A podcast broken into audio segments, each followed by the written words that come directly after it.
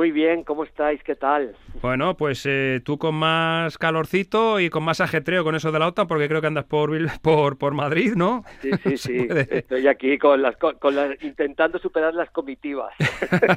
si no puedes, ¿se puede salir a la calle o no? ¿Cómo... Se puede, se puede salir a la calle, pero vamos, es un poco complicado todo, hay mucha comitiva. Solamente con las comitivas ya hay más tráfico en todo Madrid. Bueno, os diremos una cosa, es complicado en Madrid eh, andar en coche, eso sí, están calles cortadas y todo esto, pero andando podéis desplazaros a cualquier librería y haceros con el libro de Paco Tomás, Coto Privado de Infancia. Paco, eso sí pueden, ¿no? Eso sí pueden, sí pueden. Y además yo estaría encantado de que lo hicieran porque, porque es un viaje que he hecho en el que, me encantaría que, que, hubiese cada vez más personas acompañándome en ese viaje. Porque luego cuando me encuentro con los lectores y con las lectoras, me cuentan cosas tan bonitas y que ayudan mucho a seguir. Paco Tomás es uno de los mayores referentes nacionales en la lucha del colectivo LGTBI. Y mm, bueno, en esta novela, eh, bueno, es Paco Tomás y el protagonista es Tomás Yagüe. Eh, sí. Mm, sí, ¿no? Paco, que, queda claro que es una especie de autobiografía de una infancia muy difícil y es cierto que la infancia, dicen los especialistas, y debe ser así, la infancia, las vivencias de la infancia marcan mucho la personalidad de cuando eres adulto y en este caso, cuando sufres bullying y cuando sufres bullying, eh, además, por una razón eh, muy concreta, pues, pues, pues, entre otras cosas, por tu identidad sexual, por no encontrarte eh, en tu elemento, digámoslo, pues, pues se sufre, se sufre bastante, ¿no, Paco? Totalmente. Es una historia de ficción, es una novela con un personaje que es Tomás Yagüe, al que evidentemente yo le he dado muchas de mis vivencias, se las he regalado a ese personaje eh, muchos de mis recuerdos de los lugares que formaban parte de mi infancia y de mi adolescencia. Se los he dado a ese personaje porque me porque no me veía capaz de hacer una autoficción, contar esta historia desde Paco Tomás. Me resultaba muy difícil escribir. Dolorosa quizá, eh, Paco, sí. Sí, claro, claro, porque hay unas heridas, que hemos conseguido, pues con mucho trabajo, eh, con cuidarnos, con buscar aliados y aliadas a nuestro alrededor, pues hemos conseguido que no duelan, pero no desaparecen, ahí están, ¿no? Esas heridas. Entonces las tenemos en una habitación al fondo de la mente, cerrada con llave, y, y, para escribir esta novela pues he tenido que abrir otra vez esa puerta no entonces no ha sido no ha sido un proceso eh, hmm. entretenido, desde luego. Pero bueno, pero yo sí, sí me gusta escribir. Sé que hay autores que no lo hacen y me parece maravilloso. Claro, esa es su manera de, crear y su manera de entender eh, su trabajo, ¿no?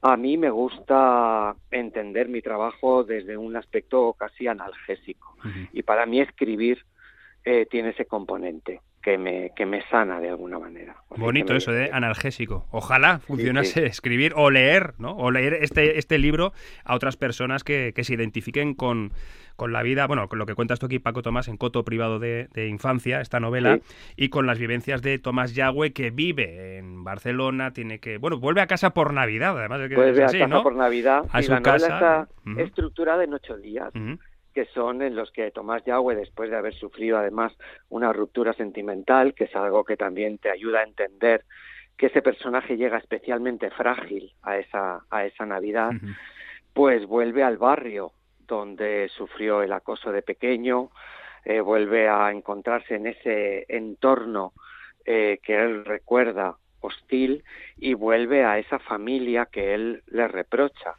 que nunca mm, que no se hubieran dado cuenta, que no estuvieran arropándole en aquellos años en los que le hacía tanta mm. falta no tener ayuda. Pero Tomás, eh, Tomás Yahweh, cuando, cuando vuelve a casa es cierto, bueno, y, menos mal, ¿no? Porque es cierto que su madre, su hermano, pues hombre, mm, sigue todavía la cosa ahí bastante con muchísima tirantez, pero sí tiene una aliada, su hermana, y tiene también una expareja que, bueno, que, hace que la cosa pueda ir fluyendo. No vamos a desvelar muchas más cosas de la novela, que se la lean.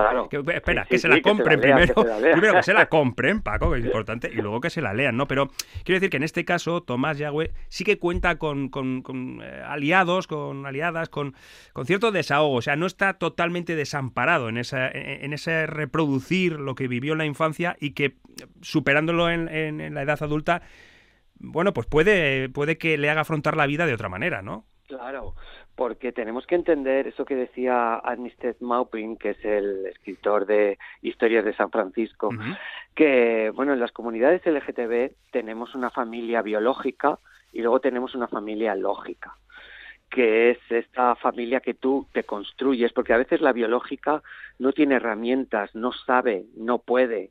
Incluso hay casos terribles en los que no quiere eh, entender nada de, lo que le sucede a, sus hijos, a sus hijas y a sus hijas, ¿no?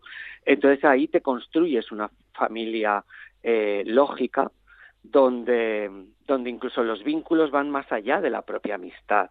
O sea, cuando tú tienes un amigo dentro de la comunidad gay, tienes un amigo de esos del alma, lo llamas hermana es un vínculo eh, que casi es un lazo más, más fuerte que el de que el de la amistad, ¿no? Entonces, eh, ese eh, Tomás Yahweh de la adultez ya tiene herramientas. Mm. Claro que no, no está solo. Lo que tiene que aprender es a gestionar todo ese rencor, toda esa sensación de, de enfrentarse a, un mundo hostil y a un mundo desagradable donde parece que has conseguido algo y a los dos segundos ya lo has vuelto a perder. Eh, en un mundo en el que los agresores cuando era pequeño tenían nombre y apellido, pero cuando eres adulto son síntomas. Sientes una falta de autoestima enorme, le das al otro el poder de reconocer tu talento, eh, todos esos síntomas son los que hacen que Tomás esté viviendo una situación compleja. Pero cuando es un niño, sí está solo. El niño del gay de los años 70 sí mm. está solo. Bueno, tú, y yo tenemos más o menos la misma edad. Tú eres, tienes 52, yo 51. Eh, por aquellas épocas, madre mía. Lo que, bueno, y desgraciadamente, oye, pero fíjate, un inciso, y que decías lo de la familia y tal, me ha venido a la cabeza, la, no sé quién la canta, eh, pero esa de We Are Family, esa, ¿no? Que, sí, Las Pointer Sisters. Ah, exacto, que, se, convierte en, un himno también, ¿no? Pero es, es, es, terrible cómo a día de hoy, eh, es cierto, ¿no? O sea, que, que tienes amigos eh, gays o, o, trans. O... Pero ¿por qué la sociedad sigue tratando eh, tratándose así? Pues, eh, no, lo entiendo, no sé, es, es, algo que se va a conseguir superar en alguna en algún momento, Paco. Ya sé que tú dirás, ojalá que sí, pero yo no sé cómo ves ahora. No, yo soy bastante realista con eso, no soy nada naif. Yo estoy absolutamente convencido de que siempre van a existir seres humanos homófobos, transfobos, machistas, sexistas, racistas, eh, capacitistas, siempre van a existir. Eh, lo único que nosotros podemos hacer es no bajar la guardia, estar siempre atentos y desde luego mm, votar a aquellos partidos políticos que, que nos van a otorgar derechos a esos colectivos vulnerables, históricamente perseguidos, y que nos van a, porque somos legítimos, lo que nos van a dar son leyes que nos permitan habitar en un país más digno, donde no haya diferencias, donde no haya discriminación, por lo menos tener ese, ese amparo. Luego, el machista, el racista, el homófobo, pues mm, seguirá soltando su soflama en la barra de bar y en la cena de Nochebuena. Eh, de su familia. Mm. Y bueno, allá si le aguanta la familia y le aguantan los O le ríen, le la gracia, ¿no? O, la supuesta gracia, o el chiste. Allá cada cual, porque ahí sí que hay eh, libertad para decidir, incluso ser un ignorante, mm. incluso apoyar a, a la gente que tiene conductas nocivas y tóxicas, allá cada cual. Pero desde luego lo que no podemos hacer es consentir que ese discurso se instale en nuestra vida, y en nuestra vida política y en nuestra vida eh, como comunidad. Y ahí sí que tenemos que, pelear contra eso e intentar, pues eso, sin parar de pelear, que no nos devuelvan a la casilla de salida, que es lo que quieren. Hombre, es que si se razonara, La razón os daría la razón. O sea, ¿qué más da em, la sexualidad que tengas, ¿no? Para, para, para hacer una, una vida normal. Para, claro, pero es que aquí no, hay, es que aquí no entra en juego la razón. Ya, ya, ya. Aquí solamente funciona la pasión. Y la pasión te quita la razón. A veces la pasión es una aliada maravillosa para hacer muchas cosas, mm. pero cuando esa pasión te nubla la razón, y entonces hay gente que desde pensamientos ultraconservadores, eh, sectarios, absolutamente fanáticos, a veces amparados en preceptos religiosos, pues llegan a, a convertirse en seres humanos muy peligrosos para los demás, porque consideran que su creencia, que su fe les hace superiores a los demás y por lo tanto pueden decidir la vida de los demás. Hmm. Cuando un tribunal en los Estados Unidos decide que como que decide que ellos como no están a favor del aborto, nadie va a poder abortar, pues entonces está decidiendo sobre la vida de otras personas. Hmm. Precisamente un colectivo que luego no quería ponerse la mascarilla. Era muy curioso. Era un colectivo que no quería ponerse la mascarilla porque atentaba contra su libertad individual y sin embargo deciden que haya uh, todas las mujeres de Estados Unidos ahora tengan que someterse a que su Estado decida si si, permite abortar o no, incluso en caso de incesto, incluso en caso de incesto, incluso en caso de, violación. Entonces, bueno, hay que tener cuidado con esos fanáticos. Y por lo menos ahora que, creen que la Tierra es plana algunos también, ¿eh? O sea, no te digo más. Sí, sí, también hay terraplanistas. por eso te digo. Sí, sí, sí. O sea que bueno, en fin, oye, centrándonos en, para terminar, pero es que esta novela tampoco queremos desvelar mucho. Yo te confieso, ¿eh? tampoco voy aquí, no, no, no, me la he leído, la he empezado un poquito, no me la he leído, pero porque tampoco era aquí de guay, no, sí, no, no, no, no disimulo, Paco, no disimulo, no, Muy bien, pero, pero, létela. Pero lo cierto sí, y es que además, eh, eh, es que es, eh, además como cuentas, ¿no? Unos días, los que se narran en esta, en esta obra, en esta novela de Paco Tomás, Coto privado de infancia, recordad, unos días que le llevarán al límite al protagonista, Tomás Yagüe, y supondrán un vuelco definitivo en su vida. ¿Se puede mm, poner la, la, guinda más cerca de la boca? es que, es que te lo tienes que leer. ¿Qué pasa con Tomás? ¿no? que, no nos lo digas, pero es que está, está como muy bien planteado, ¿no? Para, para, para eh, en, la novela. En esos ocho días eh, el personaje tiene que, alterar muchas cosas que han estado condicionando su vida, o por lo menos poner la primera piedra en, en una nueva construcción de, de, lo que va a ser su vida, ¿no?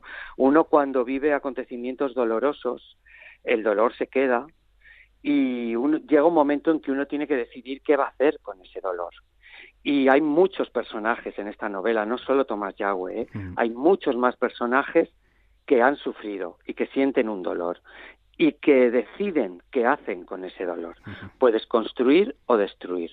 Hay personajes que destruyen dentro de esta novela y hay personajes que construyen. Y para que los lectores y lectoras sepan en qué lado está Tomás Yahweh, Tomás Yahweh elige construir. Bien, bien.